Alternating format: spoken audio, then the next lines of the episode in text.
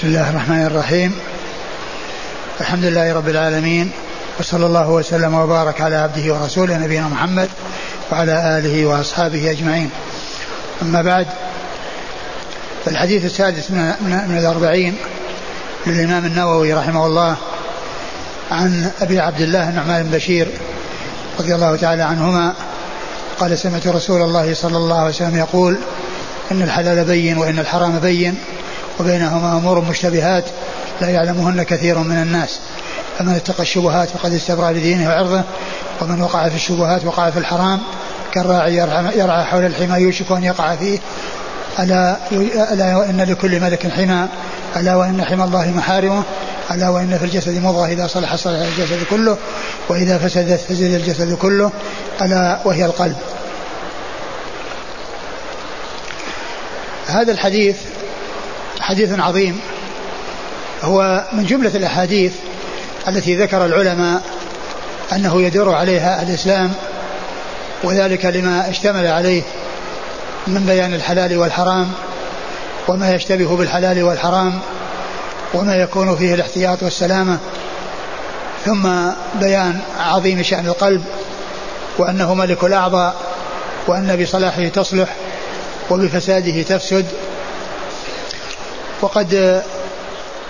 رواه النعمان بن بشير رضي الله تعالى عنهما عن النبي صلى الله عليه وسلم وقال فيه: سمعت رسول الله صلى الله عليه وسلم. وفي بعض الروايات أنه كان خطب به على المنبر، قيل بالكوفة وقيل بحمص، وكان أميرا عليهما، فيمكن أن يكون ذلك حصل هنا وهنا. وكان مما أكد سماعه أنه أهوى بيديه إلى أذنيه، يعني مؤكدا السماع،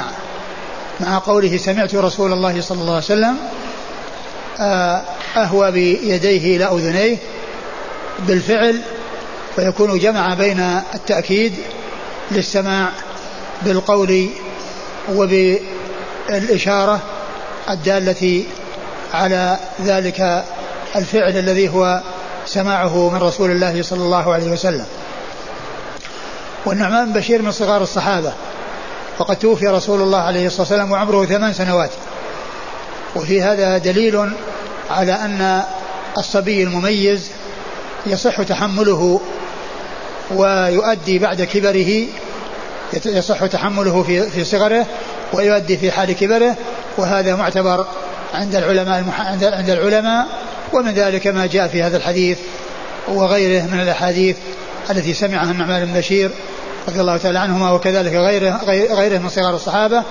الذين سمعوا من النبي عليه الصلاة والسلام في حال صغرهم وأدوا في حال كبرهم.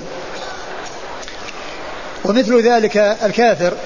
الذي تحمل في حال كفره وأدى في حال إسلامه، فإن تأدية في حال الإسلام معتبرة لما تحمله في حال كفره، لأنه في حال الكفر غير مأمون إذا أدى ولا يعتد بكلامه، ولكن إذا أدى بعد إسلامه فإنه مؤتمن على ما يأتي به، لأنه مسلم ويخبر عن شيء سمعه من النبي صلى الله عليه وسلم. فالكافر إذا تحمل في حال كفره وأدى في حال إسلامه فإن ذلك معتبر عند العلماء. والرسول صلى الله عليه وسلم قال: إن الحلال بين وإن الحرام بين، أي أن, أن, أن, أن, أن الأشياء تنقسم إلى ثلاثة أقسام: حلال بين واضح لا خفاء في حله، وكل يعرف أنه حلال وذلك لوضوحه، مثل آه الزروع، الحبوب والثمار، ومثل بهيمة الأنعام، فإن هذه من الأمور التي يشترك الناس في معرفة أنها حلال، ما تخرجه الأرض من الحبوب والثمار وما وبهيمة الأنعام، هذه كلها حلال، وهي من الحلال البين الواضح الذي لا إشكال فيه،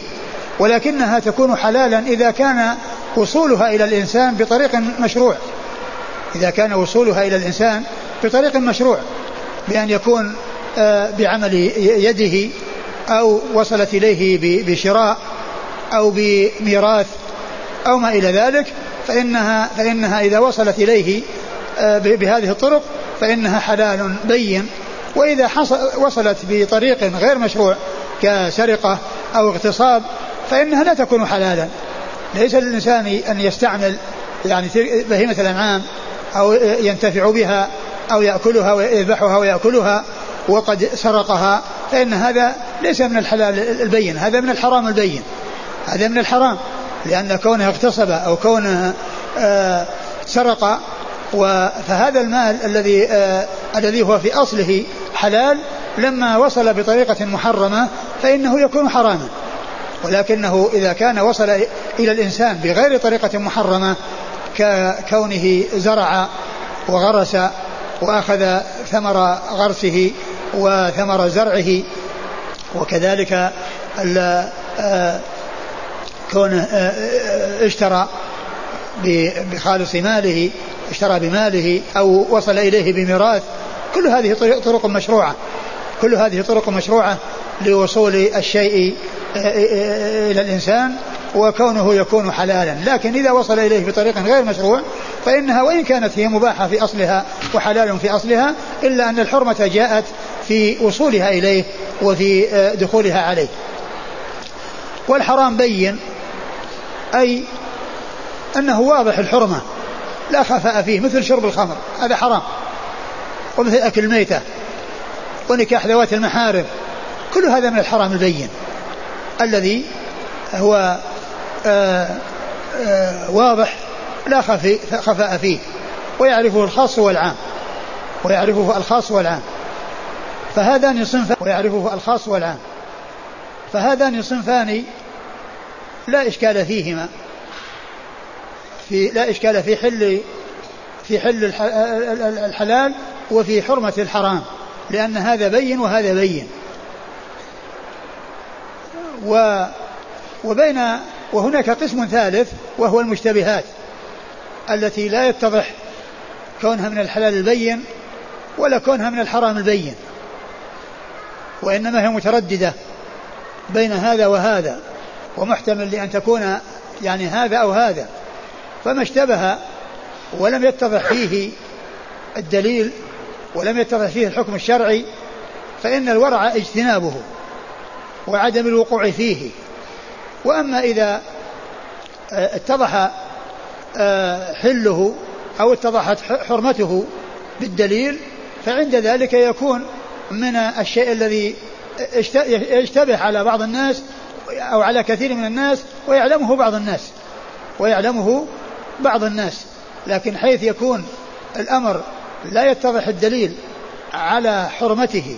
أو الدليل على إباحته وحله فإن الورع يكون بتركه,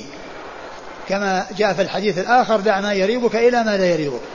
دع ما يريبك إلى ما لا يريبك. فما دام أنه متردد بين أن يكون حلالا وأن يكون حراما فالاحتياط للإنسان والورع للإنسان أن يتركه. وأما إذا كان من الأمور التي فيها خفاء على كثير من الناس ولكنها تتضح لبعض الناس, وقد يكون يعني يخفى على على بعض الناس الدليل يعني ف ف ويعلمه بعض الناس, فإن الحديث دل على أن الكثير من الناس لا يعلمها, ومفهوم ذلك أن بعض الناس يعلمها, أن بعض الناس يعلمها لأنه قد يكون الدليل خفي ولا يطلع عليه كل أحد, مو مثل مو مثل بهيمة الأنعام وأنها حلال بحيث يكون الأمر واضح, وليس مثل حرمة الخمر التي بيان حرمتها واضح, وإنما يكون الأمر يعني متردد بين الحل والحرمة, متردد بين الحل والحرمة ويكون في ذلك دليل يدل على التحليل ويدل على الحل ويخفى على بعض الناس, مثل لحوم الخيل ما كل يعلم أن لحوم الخيل أنها حلال ويخفى على بعض الناس, وقد جاء في الحديث ما يدل على أنها حلال لكنها ليست من الحلال البين عند كل أحد, هي من الحلال البين عند من عرف الدليل وعند من عرف الدليل. لكن الإنسان إذا إذا إذا الذي لم يبلغه الدليل ولم يعرف الحكم في المسألة ثم دار الأمر بين هذا وهذا فالاحتياط بأنه يترك وألا وألا يقدم على ذلك الشيء المحتمل. وأما إذا عرف الدليل مثل الخيل يعني أنه ثبت يعني لحوم أكلها أكل لحومها وأن ذلك سائغ وليس بحرام، وهذا لا يعلمه كثير يعلمه بعض الناس، فمن علم الدليل ووقف عليه فإنه يأخذ بالدليل فإنه يأخذ بالدليل والذي ما وقف على الدليل ولا يعرف يعني شيء يدل على تحل لحوم الخيل، وكان يعني لا يدري هل آه ثبت أو لم يثبت، فإن الاحتياط كما جاء في الحديث والورع كما جاء في الحديث الترك وليس الإقدام على الفعل، لأن الإنسان إذا فعل محتمل أن يكون فعل أمرا محرما وأن يكون فعل أمرا حلالا، ولكنه إذا ترك سلم من أن يكون فعل أمرا محرما أن يكون فعل أمرا محرما وبينهما أمور مشتبهات، يعني مشتبهة في كونها من الحل البين أو من الحرام البين، متردد بأن تكون من الحل وأن تكون من من الحلال وأن تكون من الحرام، فهذه آآ آآ لا يعلمها كثير الناس وبعضهم يعلمها، لأن المفهوم يعني معناه أن بعض الناس يفهمها وقد يقف على الدليل الذي خفي على بعض الناس، فمن وقف على الدليل أخذ به، ومن لم يقف عليه وكان مترددا بين أن يكون حلالا وحراما فالاحتياط والمطلوب في حقه أن يتركه وأن لا يقدم عليه. الحلال بين والحرام بين وبينهما أمور مشتبهات لا يعلمهن كثير من الناس، ومعنى ذلك أن بعض الناس يعلمها وبعض الناس معنى ذلك أن بعض الناس يعلمها وهناك أمور أخرى تشتبه ولا يعلم الناس يعني آه يعني آه حقيقتها، لا يعلم الناس حقيقتها، يعني مثل ما مثل ما جاء الرسول صلى الله عليه وسلم أنه وجد تمرة وكان لا يدري هل هي من الصدقة أو من غير الصدقة، ومن ذلك تركها فلم يأكلها لأن آل محمد صلى الله عليه وسلم لا تحل لهم الصدقة، ومعلوم أن مثل هذا من من علم الغيب لا يطلع عليه ما يدرى، إذا وجدت تمرة يعني وقعت في في الطريق وجدها إنسان ويكون يعني مثلا من أهل البيت فيعني آه ولا يحل له يعني أكلها يعني التي هي كونها من الصدقة، فإذا هذا لا يمكن الوصول إلى معرفته، يعني يعني كونه يعني من الصدقة ومن غير الصدقة يعني شيء مجهول، لكن ما دام الأمر فيه احتمال ولم يتبين فيه لا هذا ولا هذا فإذا السلامة إنما, إنما تكون في الترك وليست في الفعل، كما قال عليه الصلاة والسلام دع ما يريبك إلى ما لا يريبك. هذه الأمور هذه الأقسام الثلاثة لما ذكرها ذكر الأول والثاني ثم ذكر الثالث وفرع على الثالث، الكلام الذي يأتي يتعلق بالثالث وهو الأمور المشتبهة، فبين عليه الصلاة والسلام حكم الأمور المشتبهة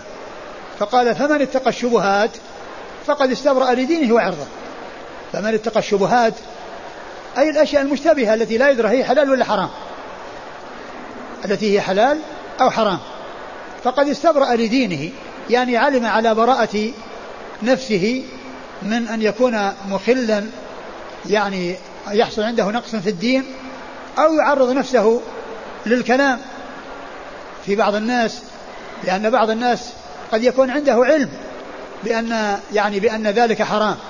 ووقف عليه وقف على الدليل، ثم يعني رأى بعض الناس يعني يفعل ذلك الشيء فيكون ذلك سببا في النيل منه والكلام في عرضه، ولهذا إذا ترك الإنسان الشيء الذي فيه اشتباه ولم يظهر له دليله ولم يقف على دليله فإنه يكون بذلك أخذ بأسباب السلامة فيما يتعلق بدينه فيما بينه وبين الله وفيما يتعلق بعرضه فيما بينه وبين الناس، فيكون بذلك بتركه الأمر المشتبه سلم من أن يكون عليه نقص في دينه، وأيضا سلم من أن يعرض نفسه للوم الناس ويعني وقوع الناس في عرضه، والإنسان يحرص على أن تحصل له السلامة في دينه وعرضه، فدينه لا يكون فيه نقص وعرضه لا ينال ولا يتكلم فيه ويقدح فيه بسوء، فمن اتقى الشبهات فقد استبرأ لدينه وعرضه، استبرأ لدينه بمعنى وهذا يتعلق فيما بينه وبين الله ولعرضه فيما بينه وبين الناس، لدينه في أن يكون فيه نقص، ولعرضه بأن يكون سببا في النيل منه والقدح فيه والكلام في عرضه. فمن اتقى الشبهات فقد استبرأ لدينه وعرضه. وهذا يرجع للجملة الثالثة أو القسم الثالث من الأقسام الثلاثة، لأنه بينهما مشتبهات. من اتقى الشبهات فقد استبرأ لدينه وعرضه. ومن وقع في الشبهات وقع في الحرام. الذي يتساهل في الوقوع في أمر مشتبه لا يعلم حله وحرمته يؤدي قد يؤدي به ذلك إلى أن يقع في الأمر المحرم. ومن تساهل في الأمر المشتبه قد يؤول به الأمر إلى أن يقع في الأمر المحرم. فمن اتقى الشبهات فقد استبرأ لدينه وعرضه. ومن وقع في الشبهات، لأن الناس بالنسبة للشبهات الأمر المشتبه ينقسم إلى قسمين: قسم يستبرئ منها ولا يقع فيها،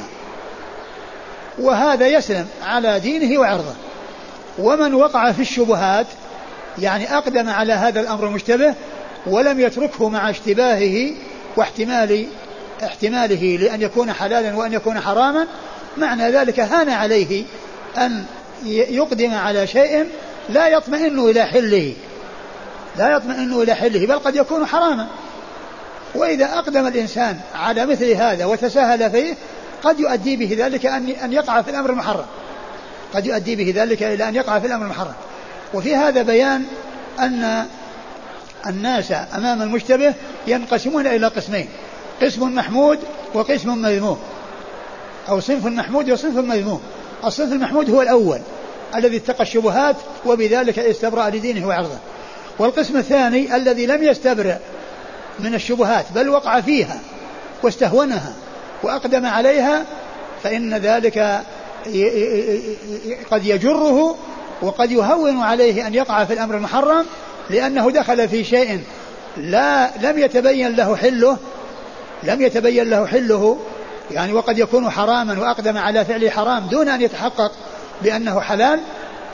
فإذا سهل عليه ذلك قد يسهل عليه أن يقدم على الأمر المحرم قد يقدم على الأمر المحرم بعدما بين النبي صلى الله عليه وسلم أن الناس ينقسمون بالنسبة للمشتبه إلى قسمين: قسم سلم وهو الذي اجتنب واتقى الشبهات، وقسم لم يسلم وهو الذي وقع فيها، فإن هذا يؤدي به إلى الوقوع في الحرام. فالأول محمود والثاني مذموم الأول محمود والثاني مذموم ثم إن النبي صلى الله عليه وسلم بعدما ذكر هذين القسمين أو هذين الصنفين من الناس في موقفهم من الأمور المشتبهة ضرب لذلك مثلا يقرب فيه الأمور المعنوية بحيث تكون تشبه بأمور حسية، وذلك من كمال البيان وكمال النصح من رسول الله صلى الله عليه وسلم. هذا من من نصحه وبيانه عليه الصلاة والسلام، فإنه يضرب الأمثال يضرب الأمثال لأصحابه ولأمته حتى يتبين الأمر المعنوي في صورة الأمر الحسي الذي هو مشاهد ومعاين. فضرب لذلك النبي صلى الله عليه وسلم مثلا فقال: كالراعي يرعى حول الحمى كالراعي يرعى حول الحمى يوشك أن يقع فيه، لأن لأن الرعاة الذين يرعون الغنم ويرعون الإبل إما لهم حالتان بالنسبة للحمى، والحمى هو الذي يحميه يعني الملوك أو يحميه يعني أناس يعني يمنعون من الوصول إليه، فإن الإنسان إذا قرب منه صار عرضة لأن تقع ماشيته فيه وأن تنطلق ماشيته فيه، لأنها ترى خضرة أمامها وقريبة منها فتنطلق إليها وتدب إليها وتصل إلى هذه الخضرة التي قد حميت ومنع الناس من الوصول إليها ومنعت البهائم من الوصول إليها. فمن يرعى حول الحمى الذي حمي ومنع من الوصول إليه وصارت أرضه معشبة وأرضه نظرة ويعني مخصبة، فإن الراعي الذي يكون حول الحمى قد يغفل فتنطلق دوابه وتصل إلى ذلك المكان الأخضر فترعى فيه فيتعرض للعقوبة من ممن يقدر على العقوبة ممن منع من الوصول إلى ذلك وتوعد من يصل إليه وتوعد من يصل إليه كالراعي يرعى حول الحمى. فالإنسان الذي يقع في الشبهات مثل الذي يرعى حول الحمى، وأما الذي يبتعد عن الشبهات يكون بعيدا عن الحمى، يعني يجعل غنمه أو إبله في مكان بعيد عن الحمى لا تصل إليه، لأنه بذلك احتاط وابتعد فلم يعرض نفسه لأن يقع في أمر يعود عليه بالمضرة. وأما من تهاون وقرب من الحمى وصار على حافة الحمى وليس هناك يعني شيء يعني يحجب عنه بجدار أو يعني شيء يمنع من وصول الدواب إليه، فإنها تنطلق وتقع في ذلك الشيء الذي منع منه. وإذن فالناس ينقسمون. الرسول صلى الله عليه وسلم وضح هذا بمن يكون يتهاون في الأمر ويقع في الأمور المشتبهة بأن يرعى حول الحمى، فذلك يؤديه إلى الوقوع في الأمر الممنوع.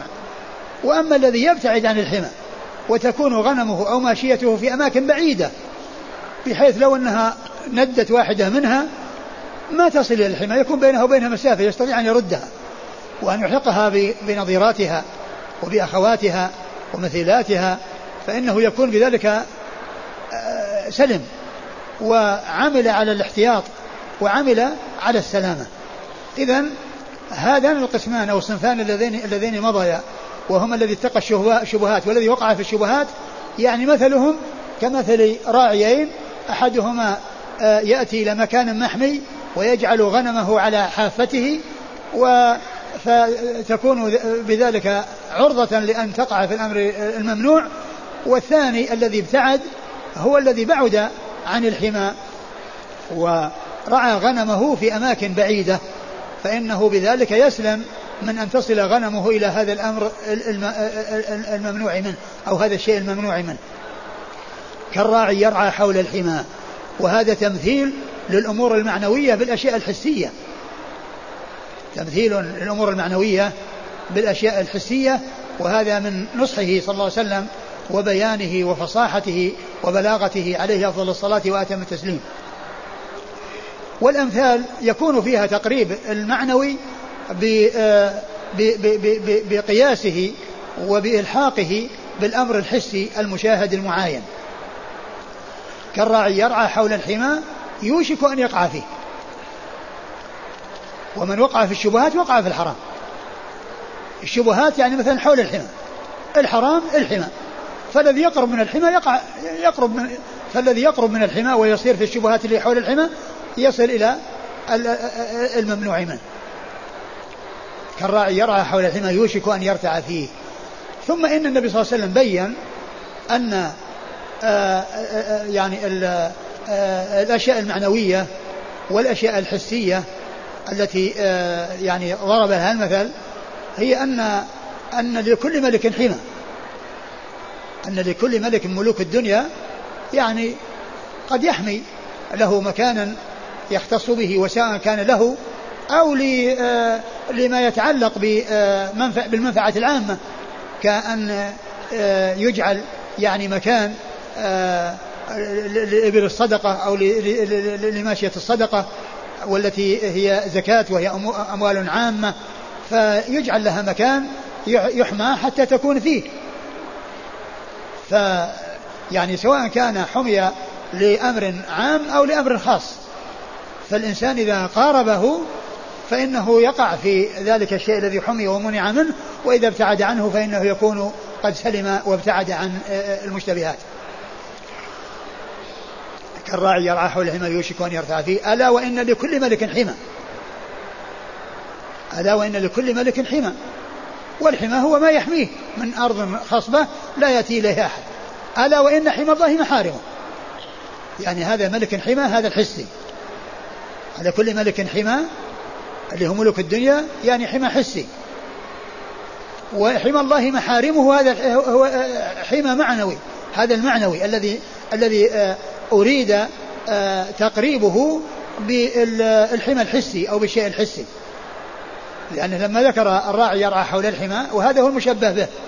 المشبه هو محارم الله عز وجل، وأن الإنسان يبتعد عنها ويبتعد عن الشبهات التي توصل إليها. ألا وإن لكل ملك حمى، وهذا هو الذي التشبيه الحسي والذي ذكر فيه أن, أن الراعي يرعى حول الحمى، الراعي يرعى حول الحمى، وهذا هو المشبه به. ألا وإن حمى الله محارمه، وهذا هو المشبه،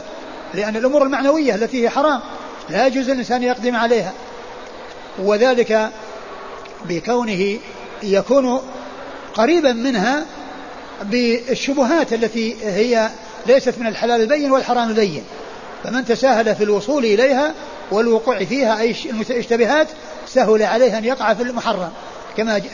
كما تقدم في أثناء الحديث، ومن وقع في الشبهات وقع في الحرام. فحمى الله محارمه، والمحارم يعني هي الحرام البين، المحارم هي الحرام البين الذي لا يجوز للإنسان أن يقع فيه، ولكنه إذا كان هناك أمر مشتبه بأن يكون حلالا وأن يكون حراما وتساهل الإنسان فيه فإنه يسهل عليه أن يقع في الأمر المحرم. ألا وإن لكل ملك حمى، ألا وإن حمى الله محارمه. ثم بين عليه الصلاة والسلام بعد ذلك عظم شأن القلب، وأنه بمثابة الملك للأعضاء، وأنها تابعة له، وأنه بصلاحه تصلح الأعضاء وبفساده تفسد الأعضاء. فقال عليه الصلاة والسلام: ألا وإن في الجسد مضغة، إذا صلحت صلح الجسد كله، وإذا فسدت فسد الجسد كله، ألا وهي القلب.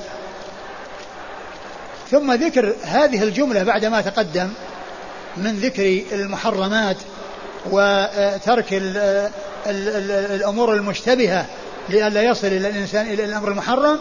هذا فيه إشارة إلى أن المكاسب الطيبة والحرص على سلامتها وأن تكون بعيدة من من المحرمات ومن ومن الأمور المشتبهات، أن ذلك له دخل في صلاح القلب وفساده، لأن يعني استعمال الحرام والوقوع في الحرام هو الذي يكون بفساد القلب، والابتعاد عن الحرام وفعله ما هو مشروع هذا هو الذي يكون به صلاح القلب، لأن القلب يصلح باستقامة صاحبه على طاعة الله وطاعة رسوله عليه الصلاة والسلام، وأن يفعل المأمورات وينتهي عن المنهيات التي هي تقوى الله عز وجل. يعني تقوى الله أن يجعل الإنسان بينه وبين غضب الله وقاية تقي منه، وذلك بفعل المأمورات وترك المنهيات. فكون الرسول صلى الله عليه وسلم ذكر القلب بعدما ذكر من الحلال والحرام وأن الحرام الواضح الناس يبتعدون عنه، والمشتبه الذي على الإنسان أن يتركه سلامة لدينه وعرضه، وأنه إذا وقع فيه فإن ذلك يجره إلى الوقوع في الحرام، فإن هذا يكون من من أسباب فيه الإشارة إلى أسباب صلاح القلوب وإلى فساد القلوب. فإن الإنسان إذا وقع في الشبهات وقع في الحرام يعني هذه علامة على فساد القلب، وإذا ابتعد عن الحرام وابتعد عن الشيء الذي يؤدي به إلى الحرام، بل جعل بينه وبين الحرام يعني مسافة بأن يترك الشيء الذي لا بأس به حذرا مما به بأس، أن يترك الشيء الذي لا بأس به حذرا مما به بأس. ولهذا عليه الصلاة والسلام أتى بذكر القلب بعد يعني هذه الأمور، وهذا هو وجه ذكره بعدها. ثم فيه بيان عظم شأن القلب، وأنه ملك الأعضاء، وأنها بصلاحه تصلح وبفساده تفسد، وقد يعني مهد لذلك رسول الله عليه الصلاة والسلام في بيان عظم شأن القلب هذا التمهيد، لأن الإنسان إذا سمع هذا التمهيد وهذا التقديم: ألا وإن في الجسد مضغة، إذا صلح صلح الجسد كله، وإذا فسد الجسد كله، الإنسان يعني يتطلع ويحرص على معرفة إيش هذه المضغة، هذه ما هي هذه المضغة. ثم قال: ألا وهي القلب، بعد أن بين عظم شأنها وعظم يعني فائدتها وخطورة وعظم وشدة خطورتها، عظم فائدتها في حال صلاحها وشدة خطورتها في حال فسادها، آه بعد ذلك جاء البيان من رسول الله صلى الله عليه وسلم بأنها القلب، وأتى بذلك بأداة التشبيه بأداة, بأداة التنبيه التي هي ألا، لأن ألا في حد ذاتها هي أداة تنبيه. ألا, ألا, ألا وإن لكل ملك حمى، ألا وإن حمى الله محارمه، ألا وإن في الجسد مضغة، ألا وهي القلب. كل هذه أداة تنبيه تجعل الإنسان يعني يتنبه ويعني يعرف أهمية ما بعدها، لأن ذلك مما يعني يعني ينبغي الالتفات إليه والاهتمام به والعناية به. وبهذا يتبين أن هذا الحديث العظيم، أن هذا أن حديث النعمان البشير حديث عظيم، وهو من جوامع كلم الرسول الكريم عليه أفضل الصلاة وعلى أتم التسليم، وقد اشتمل على هذا الإيضاح وعلى هذا البيان وهذا الحصر للأشياء إلى ما هو حلال بين، وإلى ما هو حرام بين، وإلى ما هو مشتبه، ثم بيان الذي على الإنسان أن يسلكه في سبيل المشتبه، وأنه إذا استبرأ لدينه، وأنه إذا تركه فأخذ بأسباب السلامة لدينه وعرضه، وإذا لم يفعل ذلك فإنه عرض عرضه للنيل وعرض دينه للنقص، وأدى به ذلك إلى أن يقع في الأمر المحرم. ثم هذا البيان والإيضاح من رسول الله صلى الله عليه وسلم بضرب هذا المثل العظيم الذي قرب فيه المعنوي بتشبيهه في هذا الأمر الحسي، وهو من كمال بيانه وكمال نصحه عليه أفضل الصلاة وأتم التسليم. والله تعالى أعلم، وصلى الله وسلم وبارك على عبده ورسوله نبينا محمد وعلى آله وأصحابه أجمعين. جزاكم الله خيرا وبارك الله فيكم ونفعنا الله ما قلتم.